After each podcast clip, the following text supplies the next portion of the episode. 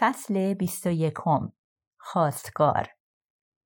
نمی‌دانستم چگونه تماس گرفته بود. ما در خانه تلفن نداشتیم و قطعا نمی‌توانست از محل کار زنگ زده باشد چون بایبو خطها را کنترل می‌کرد. از هر جا که زنگ می‌زد واقعا خطرناک بود. خیلی سریع صحبت کرد. عصبانی نبود. فرصت این را نداشت که من را توبیخ کند یا حتی با من گپی بزند. فردای روزی که رفتی سرشماری برای انتخابات شروع شد. وحشت وجودم را فرا گرفت. هر چند وقت یک بار مقامات نام رای دهندگان را ثبت می کردند تا ببینند چه کسی پیدایش نبود و چرا. من هجده ساله شده بودم و سنم به حدی رسیده بود که در انتخابات کره شمالی رأی بدهم. انتخاباتی که در آن همیشه کیم جونگ ایل با صد درصد آرا برگزیده می‌شد. مامورا می‌خواستن بدونن تو کجایی. بانجانگ هم باهاشون بود. بهشون گفتم برای دیدن خاله زیبا رفتی هامهونگ. بانجانگ هنوز نفهمیده که بهش دروغ گفتم. اما می‌دونی که اخبار چجوری درس پیدا می‌کنه. شایعه شده که رفتی چین. چانگهو دوست مرزبانم به مادر اطلاع داده بود من کجا رفتم. با خوشحالی گفته بود زود برمیگرده. او فقط قیافه دارد اما عقلی در سر ندارد. مادرم با شنیدن این جمله تقریبا از حال رفته و تا چند روز اعصابش متشنج شده بود. می‌دانست باید کاری کند. بنابراین یک هفته بعد از اینکه به مأموران سرشماری گفته بود که من به هامهونگ رفتم به پلیس گزارش داد که گم شدم. شایعی که تو رفتی چین خیلی خطرناکه و اگه یهو پیدات بشه من نمی‌تونم قضیه رو حل و فصل کنم. تو جوونی آینده داری. نمی‌خوام همه عمرت رو با سابقه لکهدار زندگی کنی.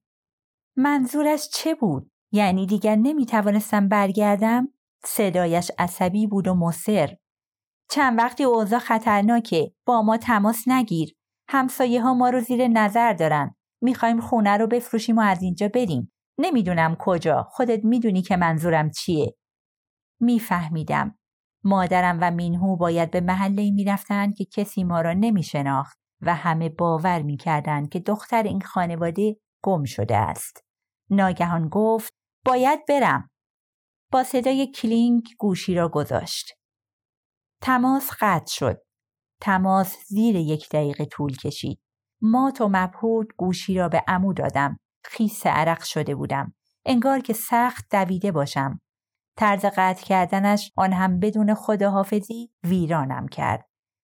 هنگام که حرفهای مادر را برای امو و زنمو تعریف کردم به هم نگاهی انداختند.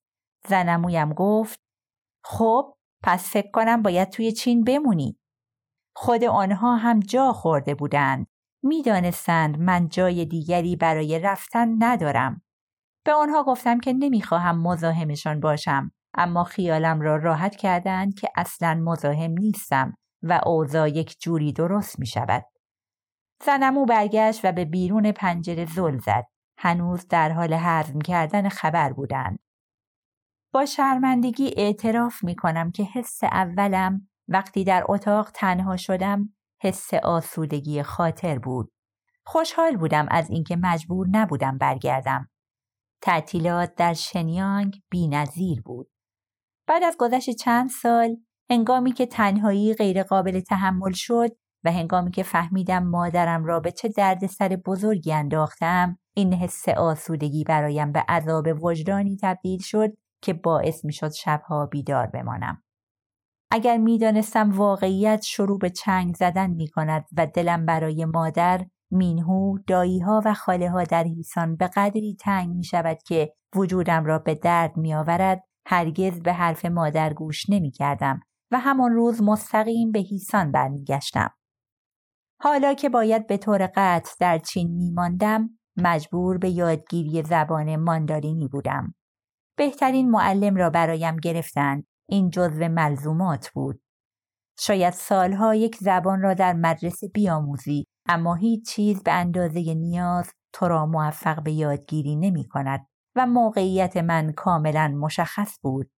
نیاز مبرم.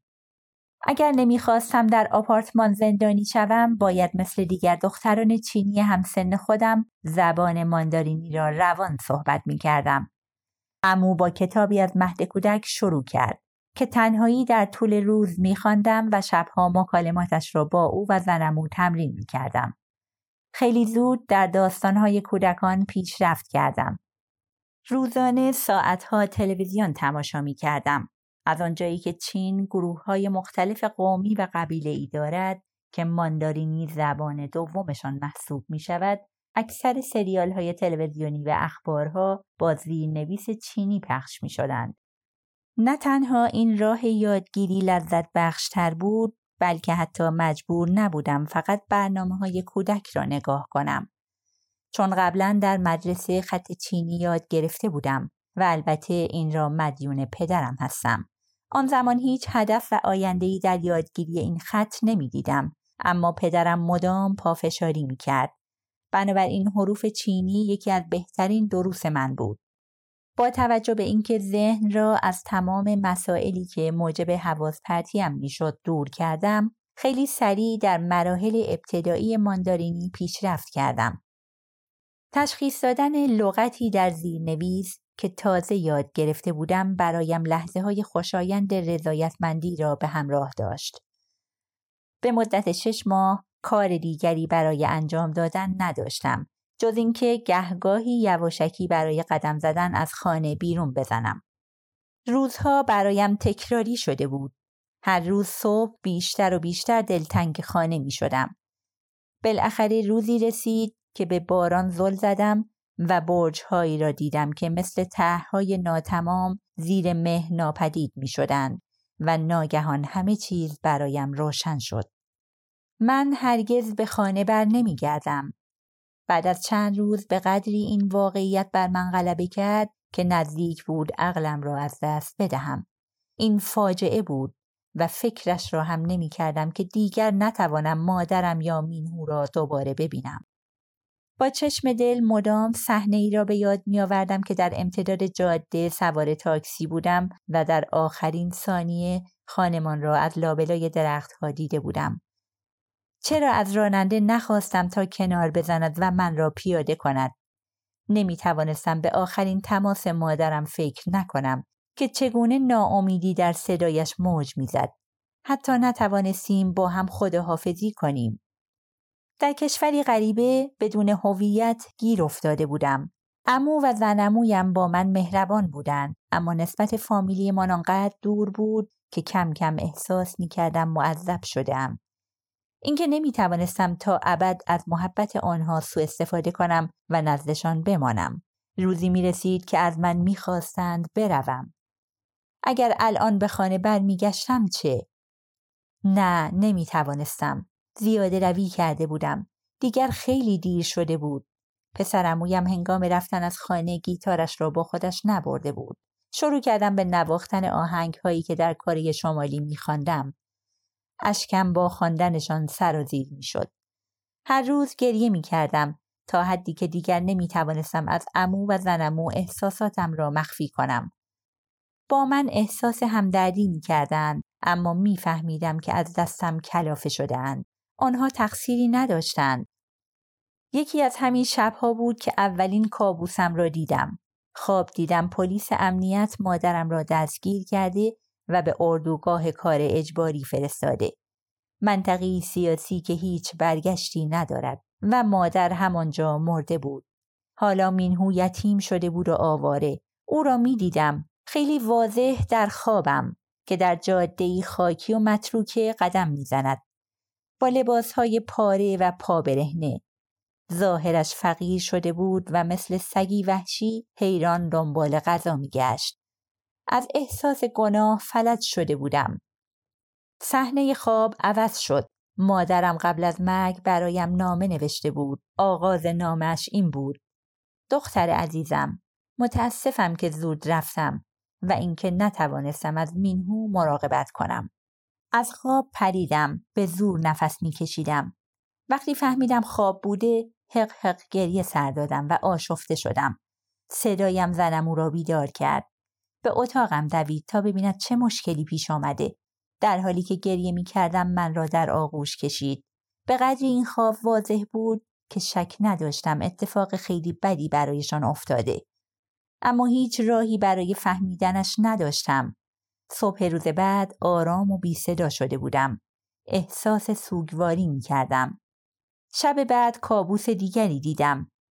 از روی رودخانه یخزده یواشکی رد شدم و تنهایی در هیسان متروکه قدم زدم.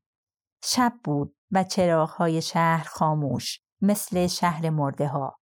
به خانه رفتم. از پنجره داخل را نگاه می کردم. مادرم و مینهو را دیدم که همدیگر را بغل کرده بودند. مادرم گریه می کرد و مینهو تسکینش می‌داد. نه غذا داشتند نه پول. تمام اینها تقصیر من بود. فقط می توانستم تماشا کنم. اگر پایم را از در داخل می گذاشتم همسایه ها من را می دیدند و به پلیس اطلاع می دادند. سمت رودخانه برگشتم تا چانگ هو را پیدا کنم. در برابر او هم احساس عذاب وجدان داشتم. دیدم کنار رودخانه گشت می‌زند. نتوانستم به او نزدیک شوم. بین درختها مخفی شدم و از دور نگاهش کردم. ناگهان مأموران پلیس امنیت از سایه های اطراف بیرون ریختند. برای نجات زندگیم سمت رودخانه یخزده و به طرف چین دویدم. صدای سوت و سگهای پلیس پشت سرم شنیده می‌شد. از خواب پریدم. این دو کابوس هر شب و هر شب تکرار می‌شد. همان صحنه ها روی صفحه تکرار می رفتند و صدها بار پخش می شدند. تمام حس آزادی و زندگی هیجان انگیز و تجربه های جدید در شنیانگ از وجودم رخت بربسته بود. از تابستان سال 1998 وارد درهای دراز و متروک شدم.